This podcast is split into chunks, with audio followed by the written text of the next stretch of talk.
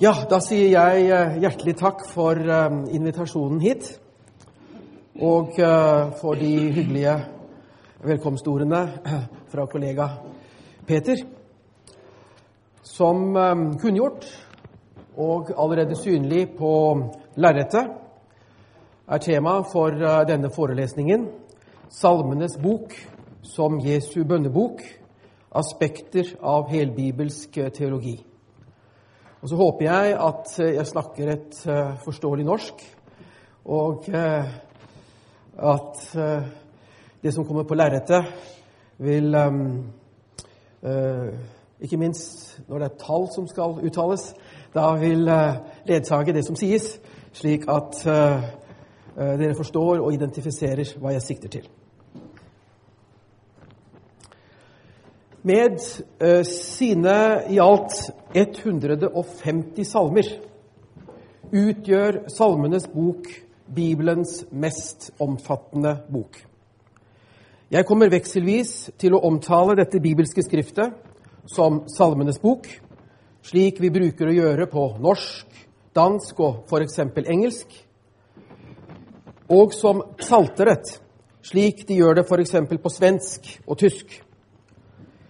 Den hebraiske versjonen av Salmenes bok, over, eh, som, som Salmenes bok i våre bibler er oversatt fra, kommer jeg til å omtale som det masoretiske psalter, etter de skriftlærde masoretene som foresto den endelige fikseringen av den hebraiske bibelteksten i den rabbinsk-synagogale uh, jødiske kanon. De poetiske tekstene som Salmenes bok består av, betegnes i den hebraiske originalversjonen dels som tefilot, bønner, slik f.eks. i Salme 72 vers 20, et vers som avrunder delsamlingen bestående av salmene 42 til 72. Som overskrift for hele psalteret står Tehilim, lovsanger. I tillegg kan Salme 145 anføres som eksempel på dette som overskrift til en enkeltsalme. Disse to ordene, tefilot og tehilim, kan tjene som betegnelser for de to hovedgruppene som de aller fleste salmene kan innordnes i. Til hatefilot bønnene, hører de individuelle klagesalmene, den mest tallrike um, salmetypen i psalteret i det hele tatt, så vel som de kollektive klagesalmene. I gruppen av tehilim, lovsangene, inngår takkesalmer og hymner. Sammen med undersjangrene tillitssalmer og botssalmer samt spesialsjangrene visdoms- og kongesalmer spenner hovedsjangrene av klagesalmer, takkesalmer og hymner over et særdeles bredt spekter av menneskelige erfaringer. I Salmenes bok kommer så vel den dypeste fortvilelse og nød som den største glede og takknemlighet til uttrykk. Reformatoren Johannes Calvin sa det slik For ikke en eneste følelse vil noen kunne finne i seg selv hvis uttrykk ikke reflekteres i salmenes speil. Sorg, bekymring, frykt, håp, lengsel alt mennesket beveges av i sitt indre, har Den hellige hånd avtegnet nøyaktig her, i Salmenes bok. Fordi psalteret psaltere har denne karakter, kan både enkeltmennesker og eh, grupper ved hjelp av eh, salmene sette ord på sine følelser, og ved hjelp av disse ordene føre sin samtale med Gud. 1.2. Kanonhistorie og utbredelse. På Jesu og urkirkens tid i det første århundre forelå allerede Salmenes bok i den form vi kjenner den med de i alt 150 salmene. Forut for psalterets sluttform ligger det en lang og til dels uoversiktlig og komplisert tilblivelseshistorie, som strakk seg over hundrevis av år. Hvilken viktig stilling Salmenes bok på denne tiden inntok blant alle Israels religiøse skrifter fra de tidligere århundrer, fremgår fremfor alt av de berømte dødehavstekstene og av Det nye testamentet. Men også skriftene til den jødiske filosofen og eksegeten Filon av Alexandria, som levde ca. i perioden 20 før til 50 etter Kristus, er verd å nevne i denne sammenheng. I forbindelse med den oppstandende Jesu møte med disiplene, slik evangelisten Lukas forteller om det, er det kun salmene som opptrer ved siden av den kjente dobbeltbetegnelsen loven og profetene som bibelsk vitnesbyrd om ham. Sitat fra Lukas 24, 44. Så sa han til dem, alt måtte oppfylles som står skrevet om meg i Moseloven, hos profetene og i salmene.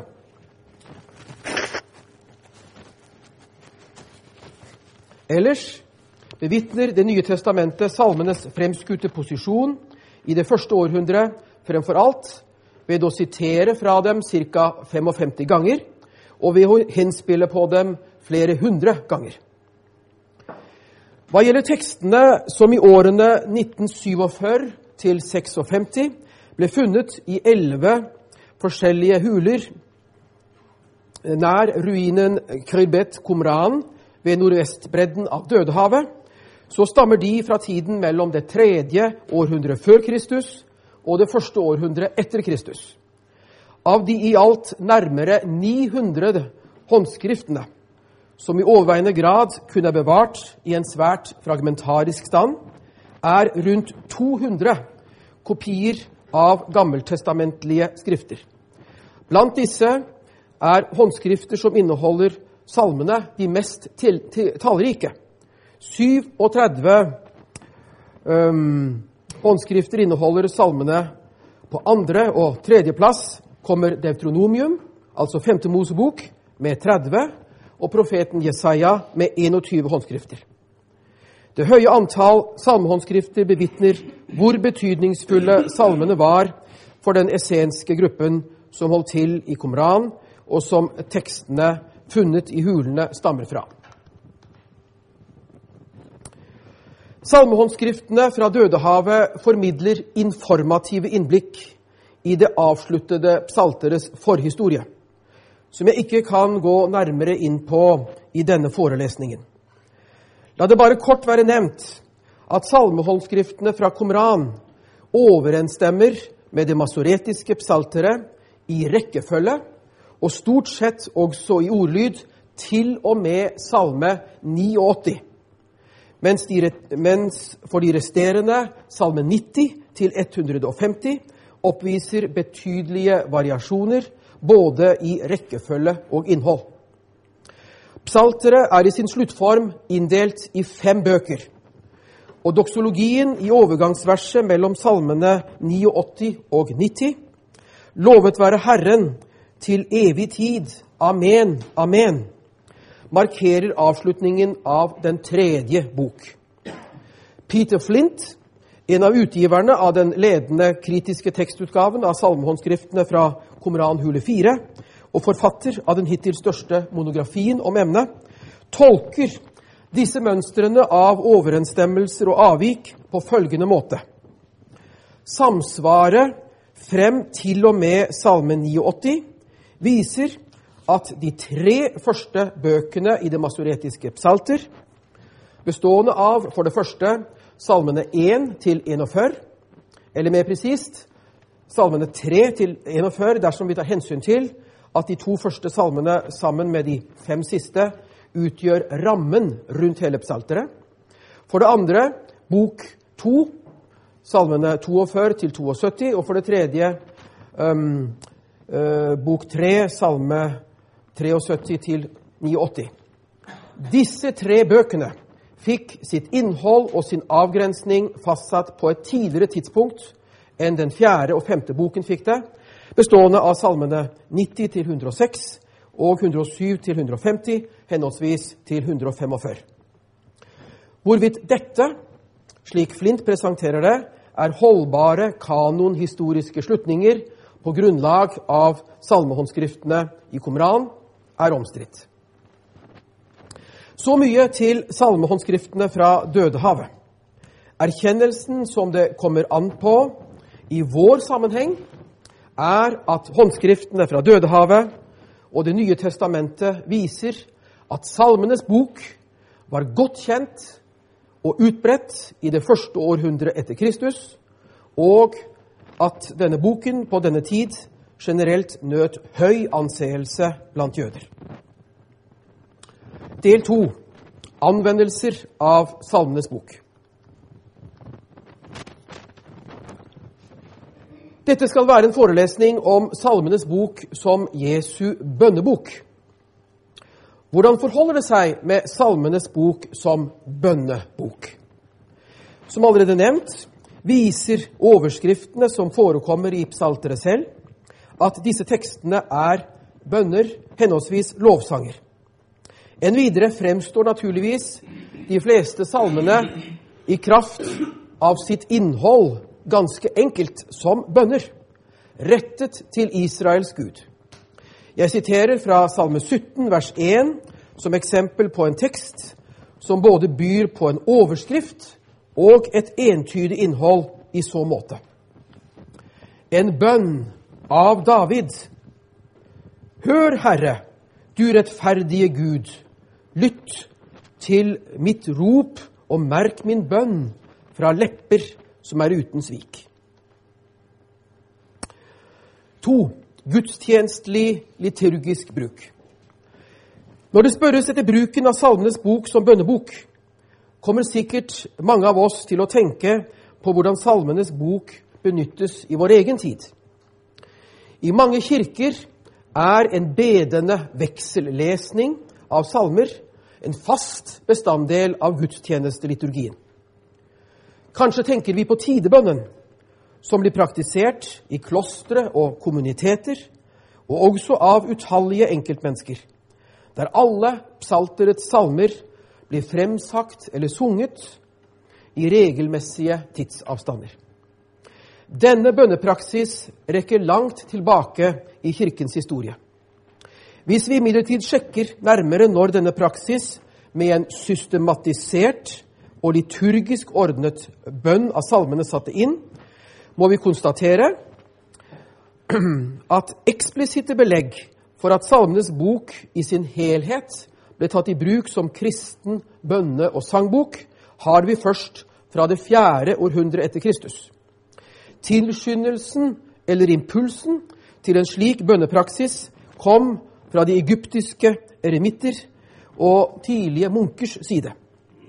De var motivert av um, trangen til den uavbrutte og utholdende bønnen som apostelen Paulus oppfordrer til i 1. Tesaloniker 5,17 og Romerne 12,12. Og de så i fylden av salmer i Salmenes bok muligheten til å virkeliggjøre kallet om å be uavlatelig. Eh, belegg for at enkelte utvalgte salmer ble tatt i bruk for Eh, lovprisning i de kristne gudstjenestene har vi riktignok allerede fra slutten av det andre århundret. Men for tiden forut for dette, og for den nytestamentlige tid, mangler vi uttrykkelige belegg for anvendelsen av psalteret som kirkelig bønnebok. Med et mulig unntak for Filon, som synes å forutsette en gudstjenestelig bruk av salmer i synagoger i Alexandria i sin samtid. Vil si i første halvdel av det første århundret. Med unntak, eh, mulig unntak for det støter vi på et lignende bilde når det gjelder den jødiske liturgiske praksis. I dag utgjør salmer en fast bestanddel av den synagogale gudstjeneste. F.eks. salmene 145-150 i morgengudstjenesten, salmene 92, 93, 95 til 99 og 29 ved sabbatens begynnelse. Det ser imidlertid ut til at den faste inkluderingen av salmer som bønner i synagogegudstjenesten først fant sted på et enda senere tidspunkt enn i den kristne gudstjenesten. Med de såkalte hallelsalmene som eneste unntak, som jeg om litt kommer tilbake til, ser det, uttrykt med et sitat av den jødiske forskeren Louis Rabinowitz, ut til at citat, den offentlige liturgien i Talmud-perioden, dvs. Si inntil slutten av det sjette århundret etter Kristus, var fullstendig salmeløs. Andre anvendelser av Salmenes bok. Etter disse heller magre funnene angående en liturgisk benyttelse av salmene i Oldkirken og synagogen, må jeg gjenta spørsmålet mitt. Hvordan forholder det seg egentlig med Salmenes bok som bønnebok på Jesu tid? Salmenes popularitet blant jøder den gang bevitnes behørig av dødehavstekstene og Det nye testamentet. Men kanskje var det slik at de benyttet salmene til andre formål enn bønn. Fremfor alt kan vi iaktta hvordan salmer eller enkeltvers i dem blir anført som skriftbevis eller profetier i tilknytning til hendelser i samtiden. En slik anvendelse av salmene beror på den kanoniske anerkjennelsen av psaltere og tilsvarer omgangen med skriftord fra de allerede tidligere kanoniserte skriftgruppene Loven og Profetene. Jeg har allerede vist til Lukas 24-44, der den oppstandende påviser for disiplene hvorledes loven, profetene og salmene avlegger vitnesbyrd om hans lidelse, død og oppstandelse. La meg nevne tre eksempler til på en slik omgang med salmene. For det første blant dødehavsrullene inngår en kommentar til salme 37, klassifisert som 4Q171, i den danske oversettelsen av dødehavsskriftene kalt Salmekommentar A. I dette dokumentet eh, siteres den bibelske salmens tekst vers for vers, og hvert sitat etterfølges av en utleggelse som relaterer salmeordene til hendelser og Skal vi se Til hendelser og um, personer som har å gjøre med samtiden til den pressede essenske menighet. Et eksempel. Vers 7 i Salme 37 lyder og Nå har dere det på dansk, det som står med kursiv, um, på lerretet, og jeg leser det i norsk oversettelse. Vær stille for Herren og vent på ham. Bli ikke brennende harm på den som har lykken med seg, på den som setter onde planer i verk. Etter å ha sitert dette verset fortsetter teksten. Dens pesher, pishro, står det i, ord, eh, i, i originalen, eh, oversatt med utlegningen. Utlegningen av dette gjelder løgnens mann, som har ført mange vill med falske ord. For de valgte det lette og hørte ikke på den der formidler kunnskap. Derfor skal de gå til grunne ved sverd, sult og pest. Løgnmannen, som Salme 37 vers 7 utlegges til å handle om, Løgnmannen kjenner vi fra andre komorantekster. som en motstander av menigheten, som en som i dens øyne har ført mange mennesker vill. Ut av dette verset leser menigheten det trøsterike profetiske budskap at løgnmannen og de som lettvint følger ham, istedenfor å følge den tyngre, men sanne kunnskapen til rettferdighetens lærer, Komransamfunnets grunnlegger, disse vil gå til grunne. For det andre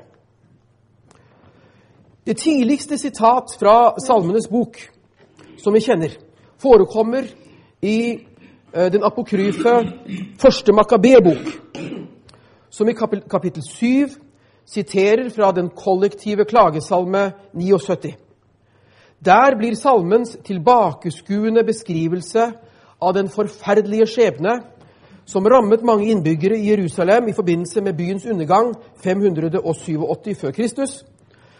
Der blir dette anført som en profetisk forutsigelse av 60 fromme skriftlærdes grusomme død i en hendelse i år 162 før Kristus, under de såkalte makaber-krigene.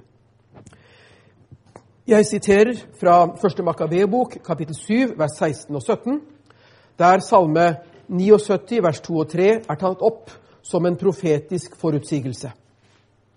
Alkibus, utnevnt til øverste prest av de fiendtlige grekerne, grep 60 mann av dem og drepte dem på en og samme dag. Som det står skrevet, kjøttet av dine fromme og deres blod har de øst ut rundt omkring Jerusalem, og det var ingen som begravet dem. Tredje eksempel.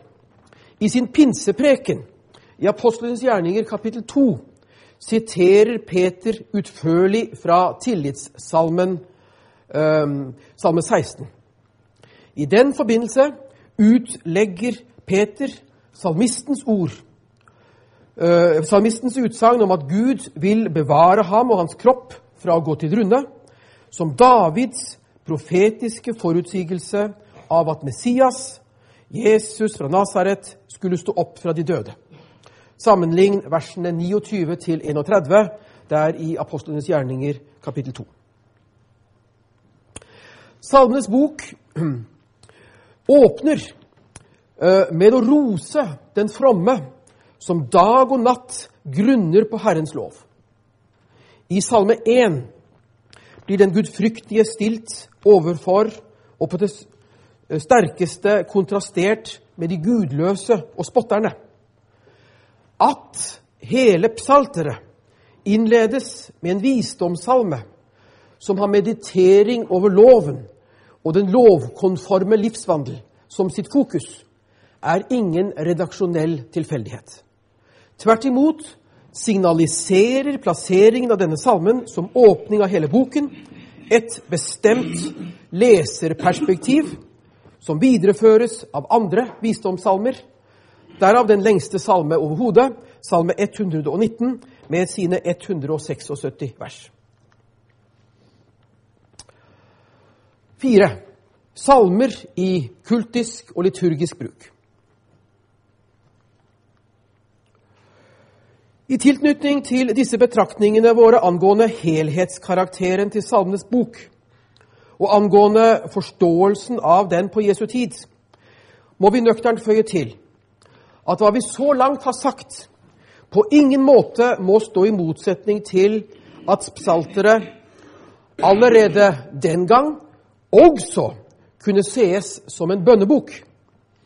At Salmenes bok, eller deler av den, allerede i det første århundre etter Kristus også ble benyttet som bønnebok, utelukkes verken av resepsjonen av Salmenes bok som en visdomsspore til et liv i overensstemmelse med loven, eller av den profetiske tolkningen, som vi ga eksempler på, og som redaksjonelt signaliseres og understøttes gjennom plasseringen av den kongelig messianske salme 2 i fremskutt overtyre parposisjon med visdomssalme 1. Noen salmer synes å ha utgjort et repertoar av de sanger som de levittiske korene fremførte daglig i tempelet ved frembærelsen av morgen- og kveldsofferet, den såkalte tamid. Eh, krønikebøkene gir inntrykk av at levitkorene sang Salme 105, vers 1-15 ved morgenofferet, og Salme 96 ved kveldsofferet. Og utover dette føyer Mishna til én bestemt salme for hver ukedag. En videre ble de såkalte valfartssalmene, 120 til 134, formodentlig bedt og sunget innenfor tempelarealet. Av særlig relevans for oss er salmegruppen 113 til 118, det såkalte egyptiske halel som var knyttet til påskefesten. En liten notis hos evangelistene Markus og Matteus viser at syngingen av halelsalmene inngikk i feiringen av påskemåltidet allerede på Jesu tid. Denne notisen forbinder Jesus siste måltid med disiplene og den derpå følgende Getsemane-scenen. Da de hadde sunget um, lovsangen, gikk de ut mot Oljeberget.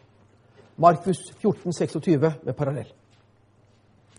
Her har vi faktisk å gjøre med et uttrykkelig belegg for at salmer ble benyttet som bønner, og det sågar gjeldende for Jesus og hans disippelkrets. Når de sang Hallelsalmene ved påskemåltidet, utøvde Jesus, og hans disipler, eh, Jesus og hans disipler naturligvis ingen avvikende særpraksis. Men de forholdt seg slik som alle andre jøder som valfartet til Jerusalem og der under påskenatten inntok påskemåltidet. Eh,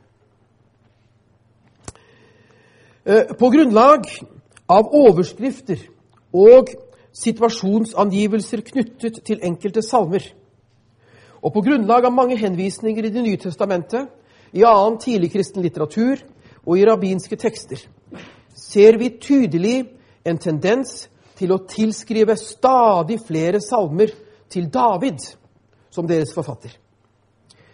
En konsekvens av dette var at David i stadig økende grad ikke fremsto som en triumferende og glansfull konge, men tvert imot som et hjelpetrengende menneske i nød.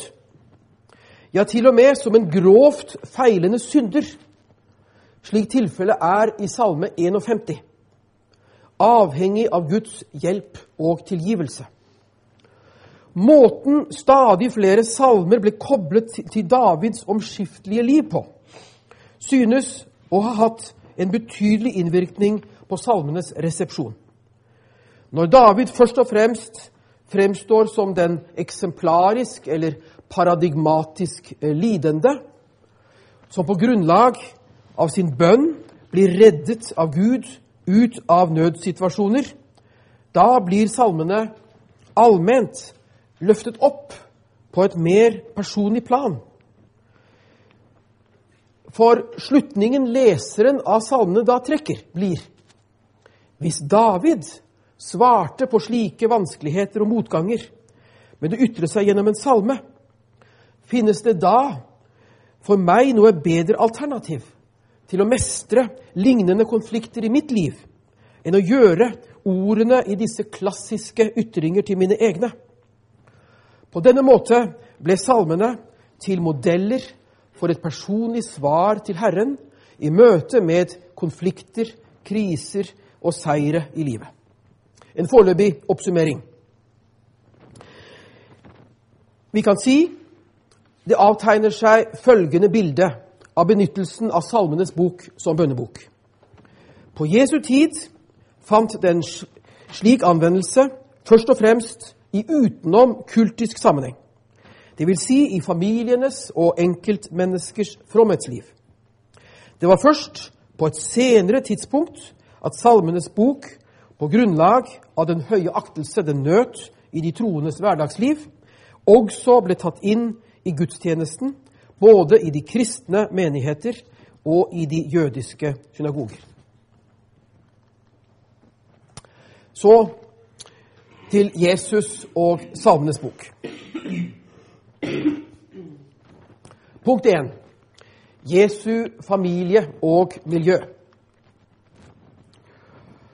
Til tross for sine legendære trekk formidler barndomsfortellingene i Lukas og Matteusevangeliet et historisk troverdig inntrykk av den fromhetsform som, kjennet, som var kjennetegnende for Jesu familie, og som han dermed vokste opp, vokste opp i. Jesus stammer fra en galileisk familie bosatt i Nasaret, som levde et lovtro og fromt liv, som gikk regelmessig i landsbyens synagoge, og som ikke skydde anstrengelsene ved flere ganger å vandre opp til Jerusalem i forbindelse med valfartshøytidene for å feire dem der sammen med jøder fra hele den vidstrakte diasporaen. Det var ganske visst ikke Jesu første feiring av påskemåltidet, da han satt til bords med disiplene den natten i Jerusalem da han ble arrestert. Påskefeiringens forløp, inklusive syngingen av Hallelsalmene 113 118, kjente Jesus fra barnsben av. Jeg holder det endog for sannsynlig at Jesus kunne disse salmene utenat. For en person som ham begrenset kjennskapet til Salmenes bok seg selvfølgelig ikke kun til Hallel-salmene, benyttet i påskefeiringen, men han kjente garantert også mange andre salmer. Nettopp i de tilspissede ekstremsituasjonene i hans liv, slik som bønnekampen i Getsemane eller de kvalfulle timene på korset, traderer evangelistene hvordan Jesus tydde til ord fra Davids modellaktige klagesalmer. Det skal jeg komme tilbake til i siste del av denne forelesningen. Men nå Jesu forkynnelse og undervisning. I Jesu forkynnelse og undervisning finner vi språklige og teologiske reflekser fra mange forskjellige salmer. Eh, disse innslagene viser indirekte hvor fortrolig Jesus eh, var eh, med salmespråket og salmefromheten. La oss hente frem noen eksempler. I sin klage over Jerusalem-befolkningens manglende vilje til å ta imot budskapet, sier Jesus. Hvor ofte ville jeg ikke samle dine barn, som en høne samler kyllingene under sine vinger? Men dere ville ikke. Dere ser det på lerretet, Lukas 13, 34 med parallell. Det vakre og talende bildet for vern og omsorg som Jesus bruker her, henter han fra Salme 91, vers 4. Dette, dette, vers, dette utsagnet om Gud. Han dekker deg med sine fjær, under hans vinger finner du ly.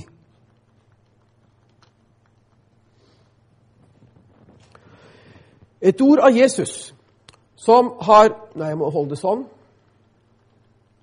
Et ord av Jesus som har vært til inspirasjon for misjonsbevegelsen, er hans varsel. Fra øst og vest og fra nord og sør skal mennesker komme og sitte til bords i Guds rike. Lukas 13, 29. Dette er et ordvalg inspirert av Salme 107, vers 2 og 3, der det er tale om dem som Herren forløste, som han løste ut av nøden og førte sammen fra andre land, fra øst og vest, fra nord og sør. Et tredje eksempel kan være Matteus 16, 27, der Jesus ser frem mot sin gjenkomst og sier at han da skal gi enhver igjen etter det han har gjort. Dette er, et ordrett, dette er ordrett samsvarende med tiltalen til Gud i Salme 62, vers 13. Du er trofast, Herre, for du lønner enhver etter det han har gjort. Listen over språklige samsvar hos Jesus med uttrykk i salmene kan gjøres lang. Jeg nøyer meg her med, med eh, nå å nevne sammenligningen mellom gress, vakre blomster og mennesker. I Salme 90 eh, med mer. Eh, uttrykkene dødsrikets eh, porter, Matteus 16, 18 og Salme 9, og uttrykket 'tenners gnitsel', eller som det heter i nyere norske bibeloversettelser, 'å skjære tenner', Matteus 8, 12, um, sammenlignet Salme 112. Når Jesus i bergprekenen forbyr sine disipler å sverge, fletter han inn i begrunnelsen for dette forbud minst tre uttrykk fra salmene. Dere skal slett ikke sverge, verken ved himmelen, for den er Guds trone, eller ved jorden, for den er hans fotskammel, eller ved Jerusalem, for det er den store konges by. Himmelen som Guds trone viser til Salme 11, vers 4. Guds fotskammel er omtalt i Salme 99, vers 5. Og salme 48 vers 3 betegner Jerusalem som den store kongesby. Ikke bare enkeltstående ord og vendinger i Jesu forkynnelse og undervisning er hentet fra Salmenes bok. Vi kan nemlig se hvordan gjennomgående og viktige trekk i hans virke er inspirert og gjennomsyret av salmene. Særlig av det bildet de tegner av Israels Gud. Og Nå knytter vi an til salmen vi sang eh, til åpning her. Et av disse bildene er Gud som den gode hyrde. Mange av dere kan sikkert Salme 23 utenat. Jeg nevner i tillegg, som dere ser på lerretet, Salme 80 vers 2, 95 vers 7, og jeg vil sitere avslutningsverset i den lengste salmen av alle, 119 vers 176. Jeg har gått meg vill som en bortkommen sau. Let etter meg, din tjener, for jeg har ikke glemt dine bud. Bildet av den gode hyrden som leter opp den bortkomne sauen, har, som vi alle vet, Jesus brukt i lignelsen om den ene sauen kontra de 99. I evangelienes gjengivelse anvender Jesus lignelsen både på disippelen som har forbildet seg, og som de omsorgsfulle menighetslederne skal spore opp og hente hjem igjen, Matteus 18, og på synderne i Israel som han var kalt til å oppsøke og hente inn i gudsfolket, Lukas 15. Viljen og evnen til å tilgi synd er et annet trekk ved Gud som flere salmer taler om, og som um, gir bedende syndere frimodighet til å venne seg til ham med bønn om tilgivelse. Hos deg er tilgivelsen, derfor må vi frykte deg. Herren vil forløse Israel for alle deres synder. Slik står det i Salme 130. Et annet eksempel lyder For ditt navns skyld, Herre, tilgi min synd, for den er stor. Det var Salme 25. Og se også Salme 79. I Salme 51 har vi en eneste stor botsbønn relatert til avsløringen av Davids store synd mot Batseba og hennes ektemann Uria. Blant annet Jesu lignelser om den bortkomne sønnen og hans tilgivende far, og om fariseeren og tolleren i tempelet, Lukas 15 og 18, er helt inn i ordvalget tydelig inspirert av salmetekstene om Guds tilgivelse av syndere. Tre. Jesus i bønn. Disse eksemplene fra Jesu forkynnelse og virke vitner om at han har hatt en sterk indre fortrolighet med Salmenes bok. En fortrolighet som mest sannsynlig beror på omgang med psaltere i bønn. Evangelistene beretter at Jesus under sitt offentlige virke flere ganger trakk seg alene tilbake for å be. Jeg siterer fra Markus 1, 35. Skal vi se, det får vi fastholde. Um, Markus 1, 35. Tidlig neste morgen, mens det ennå var mørkt, sto Jesus opp, gikk ut og dro til et øde sted og ba der. Lignende i Markus 6, 46. Etter å ha sendt disiplene i vei i en båt over Genesaretsjøen etter bespisningen av de 5000, gikk Jesus opp i fjellet for å be. Disse notisene om at Jesus ba, er sannsynligvis noe mer enn idealiserte scener skapt av evangelistene. Hvordan det enn forholder seg med det, så kan jeg i denne forelesningen ikke gå inn på det omstridte spørsmål i evangelieforskningen om i hvilken utstrekning evangeliene skildrer Jesu person og virke på en historisk dekkende måte. Jeg er selv av den oppfatning at den synoptiske Jesus-tradisjon i alt overveiende grad er historisk pålitelig. Og Jeg kommer i fortsettelsen til å legge de synoptiske evangelienes fremstilling til grunn, uten noen detaljert drøfting av historisitets- og autentisitetsspørsmål. Mitt hovedanliggende vil være å undersøke hvilke aspekter av helbibelsk teologi som kommer til uttrykk i opptagelsen av salmene i Jesu bønner og forkynnelse. Og Vi kommer nå til eh, kjernen eller sentrum i forelesningen, tre eksempler på bruk av salmetekster som bønner hos Jesus.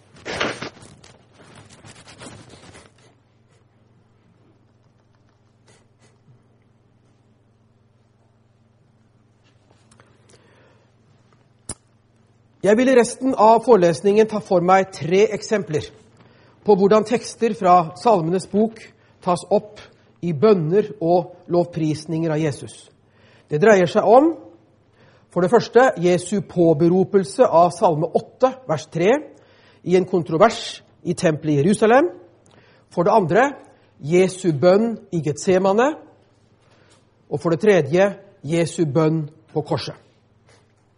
Men først Salme 8, vers 3 i Matteus 21, vers 16.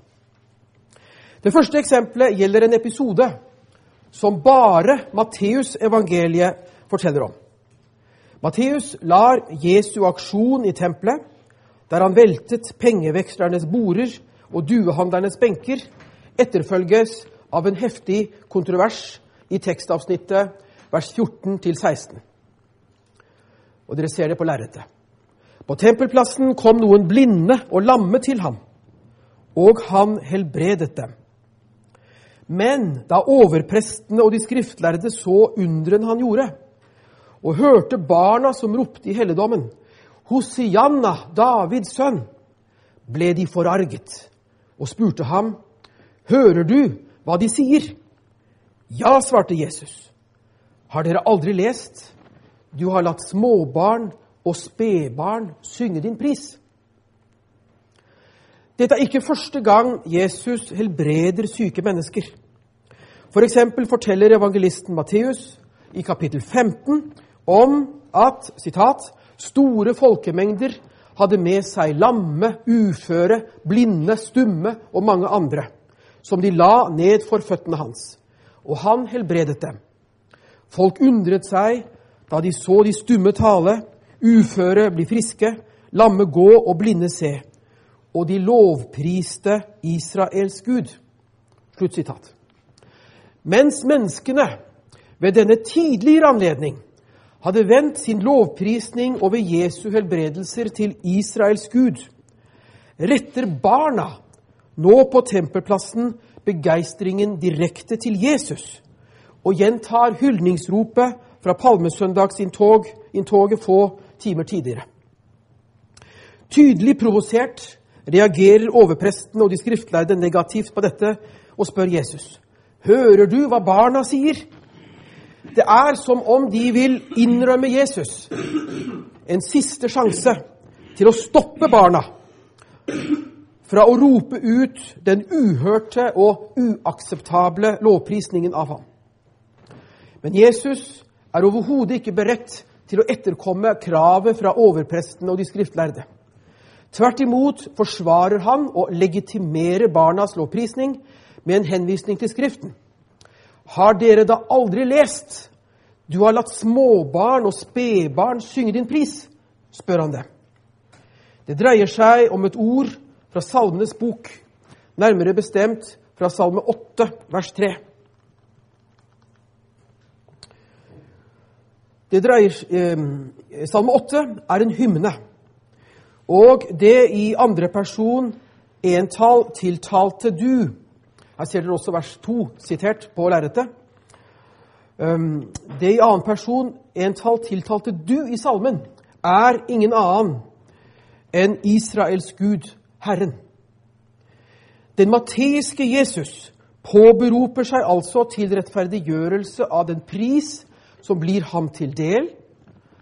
Et salmeord som handler om hvordan Gud setter småbarn i stand til å lovprise ham. Barnas lovprisning av Jesus i tempelet svarer til lovprisningen som blir Gud til del når hans folk ber og synger Salme 8. Når Jesus forbinder Salme 8 vers 3 med barnas lovprisning i tempelet, gjør han gjeldende en voldsom teologisk fordring for sin egen del. Han har rettmessig krav på den samme pris som Israels Gud.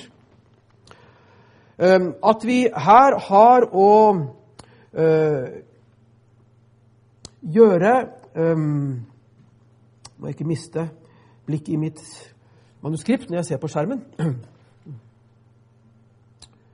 At vi her har å gjøre med den ordlyd som dette salmested har den greske oversettelsen, Septuaginta, som avviker fra den hebraiske teksten, tyder på at uh, dette er en redaksjonelt formet tekst.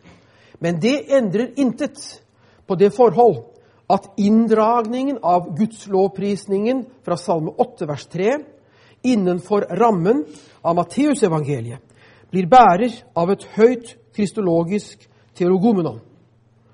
Som Guds sønn, og dere ser da uh, diverse henvisninger til Matteus-teksten her, som Guds sønn, overgitt alt fra sin far, utfører Jesus Guds frelsesverk på jorden.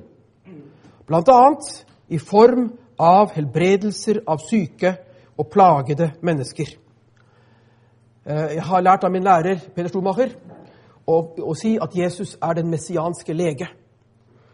Da en um, jevnaldrende En liten anekdote som ikke står i, i manuskriptet. Da en jevnaldrende uh, kollega av Peter Stormacher ble 60 år, en mann som er professor i medisinhistorie um, Og hans institutt arrangerte da uh, et endags symposium i den anledning.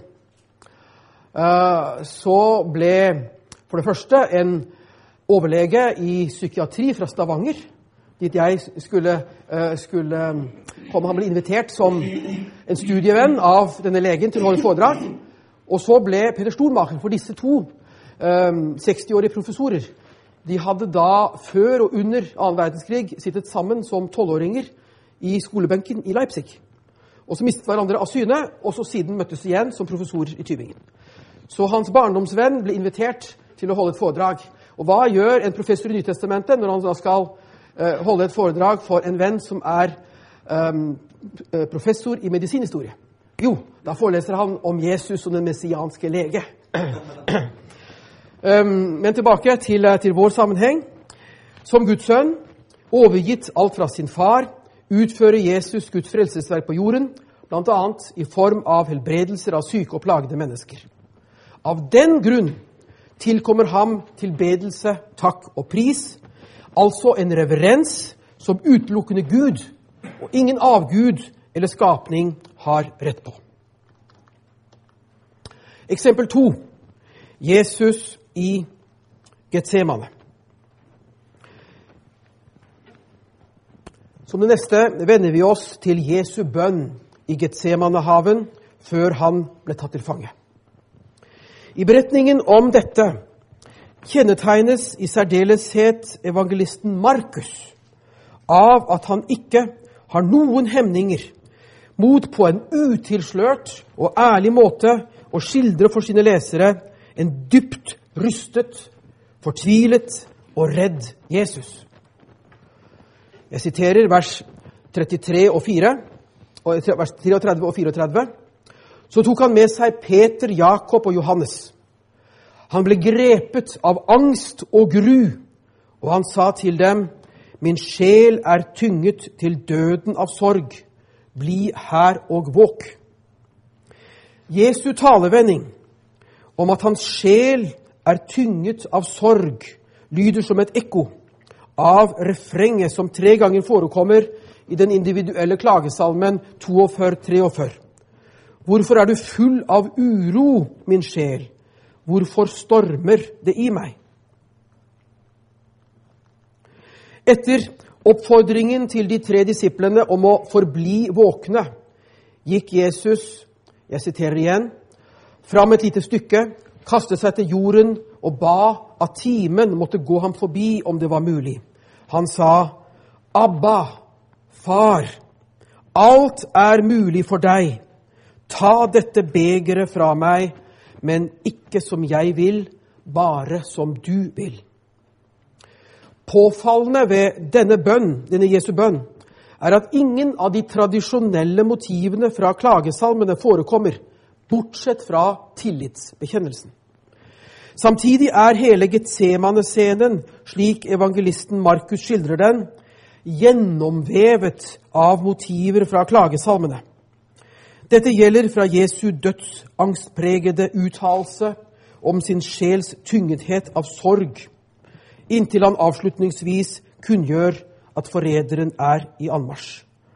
Hans nærmeste fortrolige, disiplene, lar ham i stikken i denne anfektelsens tunge time ved å sove istedenfor å våke med ham og be. Når Jesus har eh, gjennomkjempet sin bønnekamp i ensomhet, finner han for tredje gang de tre disiplene sovende. Han vekker dem og sier, eh, 'Dere sover og hviler fremdeles.' Nå er det avgjort. Timen er kommet. Menneskesønnen skal overgis i synderes hender. Stå opp, la oss gå. Han som forråder meg, er nær. Jesus opplever at hans venner svikter i prøvelsens stund. De sover, og snart kommer de til, når han tas til fange, å flykte. Og en av dem kommer til bannende og fornekte at han er hans disippel. En disippel, Judas Iskariot, går til og med til det skritt å assistere og alliere seg med dem som trakter Jesus etter livet. Et hyppig forekommende innslag i klagesalmene er klagen over fiendene som tilføyer den bedende ondt. I én klagesalme Salme 55. Skal vi se, vi har den akkurat Ja. I Salme 55 er det en tidligere venn av den lidende salmisten som opptrer som hans fiende. Og det er dette tillitsbruddet og forræderiet som smerter aller mest for den bedende. Det er derfor snarere Salme 55 enn Salme 42-43 som har formidlet språk og motivbakgrunn for skildringen av Getsemane-scenen. Jeg siterer noen vers fra Salme 55, som har et ekko i Jesu ord til sine disipler. Og Dere ser det som jeg siterer på lerretet. Hjertet skjelver i mitt bryst. Dødsangst kommer over meg. Frykt og beven fyller meg, og hele kroppen skjelver. Det er ikke en fiende som håner meg det kunne jeg nok tåle. Det er ingen uvenn som ydmyker meg. Da kunne jeg gjemme meg for ham. Nei, det er du, min likemann, min gode venn og kjenning, vi som hadde fortrolig samfunn og vandret i festtog til Guds hus. Vi sammenfatter. Getsemane-scenen etterfulgt av tilfangetagelsen av Jesus ved hjelp av disippelen som forrådte ham, er i sin dramatikk og i Jesu replikkveksling med disiplene gjennomsyret av motivene fra klagesalmene i Salmenes bok, spesielt Salme 55. Jesu bønn i Markus 14, 36, midt i tekstavsnittet, faller derimot med sin ordlyd ut av mønsteret som klagesalmene representerer. Abba, far, Alt er mulig for deg. Ta dette begeret fra meg, men ikke som jeg vil, bare som du vil. Vurdert på grunnlag av den synoptiske evangelietradisjonen synes denne bønnen til Gud å inneholde typisk jesuanske kjennetegn. Dette gjelder for det første tiltalen av Gud som far, til og med fastholdt på aramaisk Abba. For det andre tar tillitsutsagnet Alt er mulig for Gud. Opp Jesu tidligere ord. Alt er mulig for Gud. Markus 10, vers 27. For det tredje aktiverer motivet med begeret eller kalken. Martyriums, martyriumsprofetien fra Markus kapittel 10, vers 38 og 39. Der Jesus hadde spurt Sebedeus-sønnene Jakob og Johannes, som etterstrebet æresplassene i Guds rike på høyre og venstre side av ham, følgende kan dere drikke det begeret jeg drikker, eller bli døpt med den dåpen jeg døpes med? Jesus formulerte riktignok sin bønn i Getsemane med egne ord. Men denne bønnen er ikke desto mindre omgitt av mange henspillinger på Salmenes bok, som i mange henseender den ekstreme situasjonen Jesus befant seg i, svarte til. Jesus ba om at timen som slo, og mulig måtte gå ham forbi. Men han var villig til å bøye seg for sin himmelske fars vilje. Når Jesus til sist i Getsemane-scenen vekker de sovende disiplene, sier han til dem, 'Timen er kommet.' Jesus ble ikke spart, for timen hadde bedt om skulle gå ham forbi. Til forskjell fra de klagende salmistene i Salmenes bok, som i møte med de største farer og trusler klamrer seg til håpet om at Gud skal redde dem ut av nødsituasjonen, konstaterer Jesus ved slutten av Getsemane-scenen at Gud ikke kommer til å spare ham for lidelsens og dødens time. Vi kommer for det tredje og siste til Salme 22 og Jesus på korset. Alle evangeliene beskriver utførlig de lidelser og ydmykelser som ble Jesus til del langfredagsnatten etter at han var blitt tatt til fange. Hans lidelsesvei tar først slutt når han til sist dør hengende på et kors på Golgata-klippen utenfor Jerusalems murer og byporter. Evangelistene Markus og Matteus beretter at Jesus etter seks timer på korset med høy røst ropte Eloi, Eloi, lema sabachthani. Det betyr Min Gud, min Gud, hvorfor har du forlatt meg? Noen av dem som sto der og hørte ordene hans, misforsto dem som et rop etter profeten Elia. For å holde den korsfestede lenger i live strekte en til ham en stang med en svamp fylt med eddikvin og sa, Vent, la oss se om Elia kommer for å ta ham ned.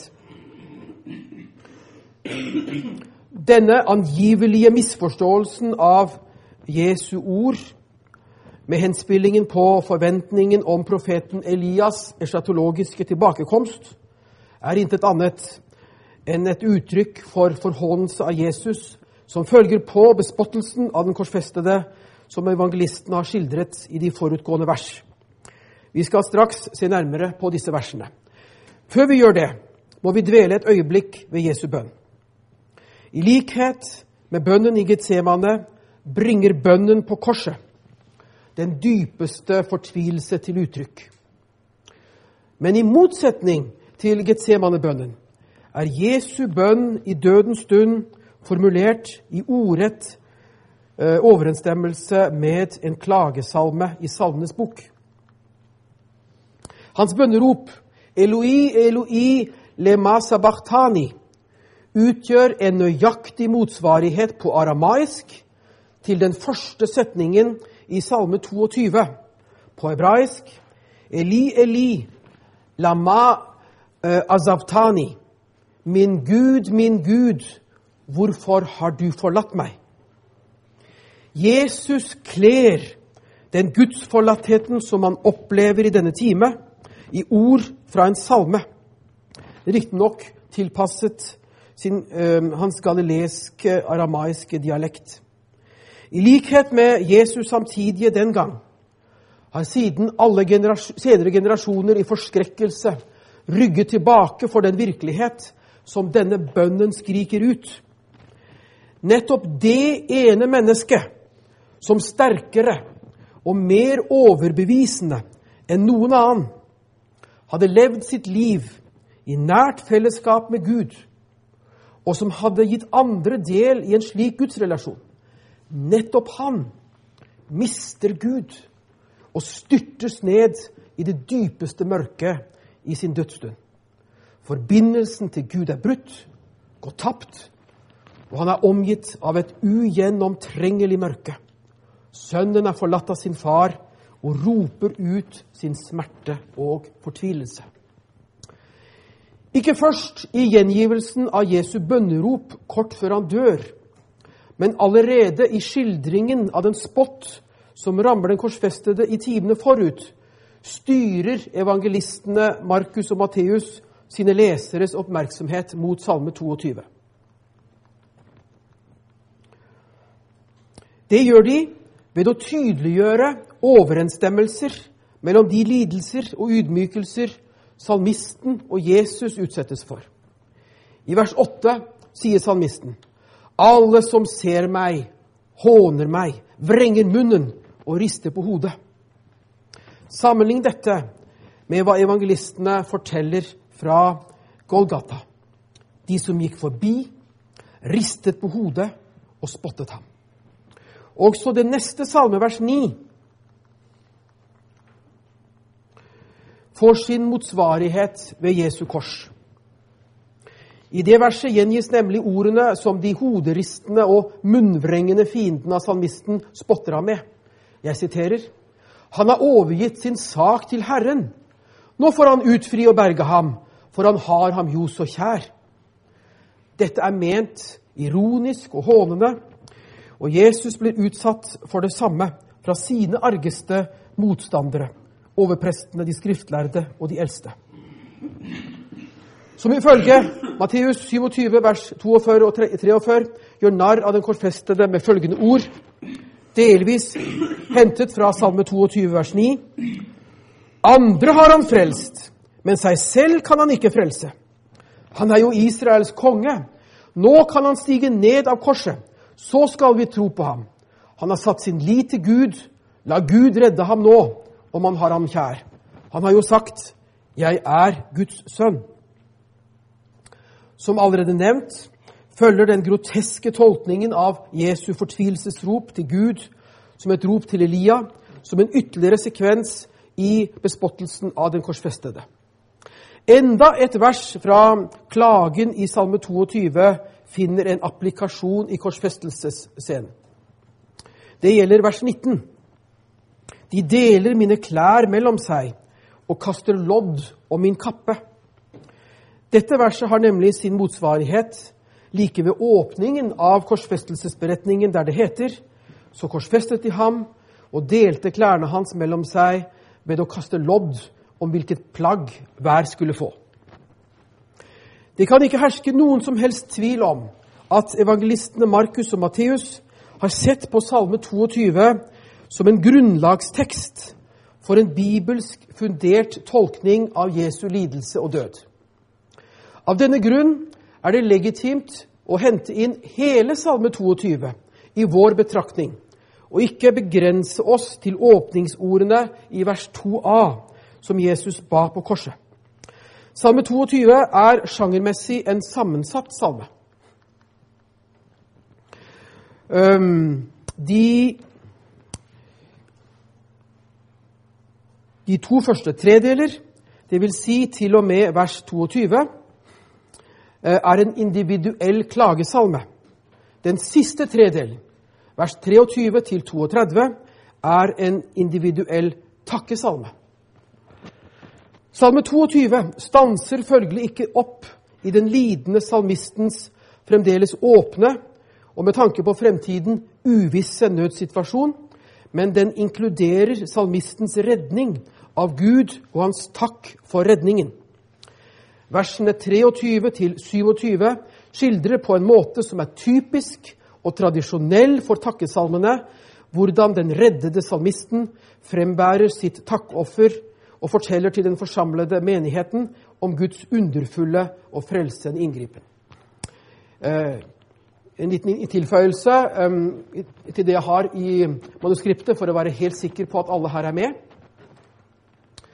Eh, man antar at de individuelle klagesalmer, den gangen tempelet sto, ble benyttet av nødstedte mennesker som oppsøkte tempelet, og ved hjelp av klagesalmenes ord satte ord på sin nød og ba den. Når slike mennesker hadde opplevd frelse og redning, og så neste gang vendte tilbake til tempelet, da var tiden kommet for å takke. Og da eh, framførte de en takkesalme. Og vi har eh, naturligvis i Salmenes bok flere tekster som er rene takkesalmer. Salme 116 f.eks. Eh, der vi ser at fast, en fast ingrediens i takkesalmen er en tilbakeskuelse på nøden. Og dette kunne også gjøres på den måten at man gjentok den individuelle klagesalmen fra den gangen man var i nød. Og nå plusset man på en hale av takk, for situasjonen hadde endret seg.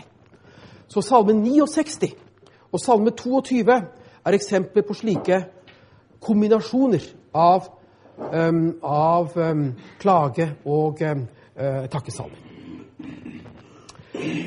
Og til og med vers 27 er salme 22 en ganske tradisjonell takkesalme. Deretter følger de fem siste versene i salmen, 28 eh, til 32, som aldeles ikke har noe typisk eller tradisjonelt preg. De er tvert imot enestående i Salmenes bok. Desto større grunn er det til å lytte oppmerksomt til disse versene. Til tross for betydelige tekstkritiske problemer mener jeg at innholdet av dem er tilstrekkelig sikret til at vi kan våge å si følgende. I disse sluttversene utvider synsfeltet seg fra menigheten forsamlet i tempelet i Jerusalem i tre henseender. Salmisten henter for det første hele den samtidige verden inn i synsfeltet. For det andre også den fortidige verden, altså de døde. Og for det tredje den fremtidige verden, dem som ennå ikke er født. Guds inngripen til salmistens redning i Salme 22 skal bli lagt merke til og vil få positive, frelsende konsekvenser som sprenger alle geografiske og kronologiske grenser. I den norske bibeloversettelsen lyder versene 28 og 29 slik. I alle land skal de minnes dette og vende om til Herren.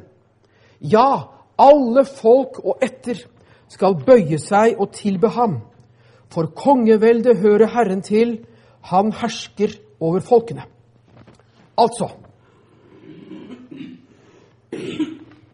Det første som avslutningsversene sier, er at Israels Gud gjennom redningen av salmisten kunngjør for hele verden at kongeveldet alene tilkommer og tilhører ham. Og derpå omvender alle de hedenske folkeslagene seg til ham. Her er det en apokalyptisk teologi som fører ordet, og den lokaliserer gjennombruddet for Guds kongeherredømme til redningen av den lidende salmisten i Salme 22 ut av dødens favntak. Vi kommer til vers 30. Ja, alle de mektige på jorden skal bøye seg og tilbe ham. Alle de som for ned i støvet, skal bøye kne for ham. I de gammeltestamentlige klagesalmene regnes tradisjonelt dødsriket for å være en sfære utenfor gudstilbedelsens rom. To eksempler hentet fra henholdsvis Salme 115, vers 17, og Salme 6, vers 6. De døde priser ikke Herren. Det gjør ingen av dem som stiger ned i stillheten. Og blant de døde er det ingen som tenker på deg. Hvem priser vel deg i dødsriket?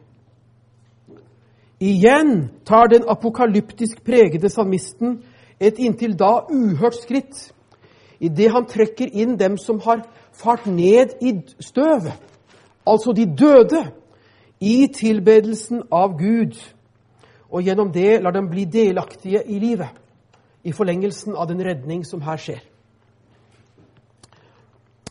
Eh, til sist gjelder det versene 31 og 32, som jeg siterer. Min ett skal tjene ham og vitne om ham for kommende slekter. Til nye ettledd skal de fortelle om hans rettferd, for han grep inn til frelse. I all fremtid skal Guds frelsesgjerning overfor salmisten, redningen ut av døden, bli forkynt og proklamert. Riktignok siterer evangelistene ikke fra takkesalmen i sluttdelen av Salme 22 på samme måte som de har tydelige henspillinger på flere av enkelthetene i klagedelen av denne salmen. Allikevel er det ikke tenkelig at de skulle ha oversett sluttdelen av den salmen hvis begynnelse Jesus gjorde til sin bønn på korset. Ved nærmere ettersyn lar da også resepsjonsspor av Salme 22s spektakulære avslutning seg påvise hos Markus og Matteus. Da den romerske offiseren som ledet soldatene som hadde i oppdrag å forestå henrettelsen, ble vitne til Jesu død, bekjente han. Sannelig, denne mannen var Guds sønn. Denne hedenske mannen evner å erkjenne at det ynkelige mennesket som var blitt utlevert til ham og hans soldater for å lide den skamfulle korsdøden, allikevel ikke var en forbannet og foraktelig skurk, men Guds sønn. Offiseren under Jesu kors blir til representant for hedningeverdenen budskapet om Guds redning av ham som fortvilet hadde ropt til Gud, ifølge Salme 22, vers 28 og 29, skal nå ut til. Matteus fører til nok en episode som riktignok virker legendær, men som ikke desto mindre synes å utgjøre en midrash-aktig resepsjon av vers 30 i Salme 22, angående inkluderingen av de døde i gudstilbedelsen. Gravene åpnet seg, og mange hellige som var sovnet inn, sto legemlig opp. Etter Jesu oppstandelse gikk de ut av gravene og kom inn i den hellige by, hvor de viste seg for mange.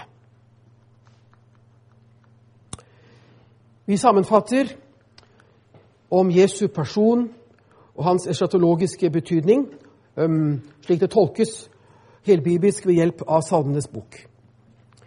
Jesus ble ikke spart for den timen han engstet seg for.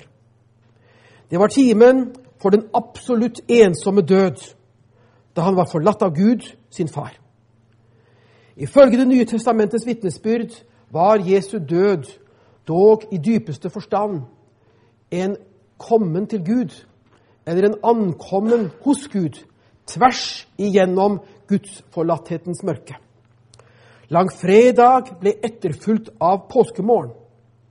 Han som døde på korset, er identisk med ham som sto opp fra de døde.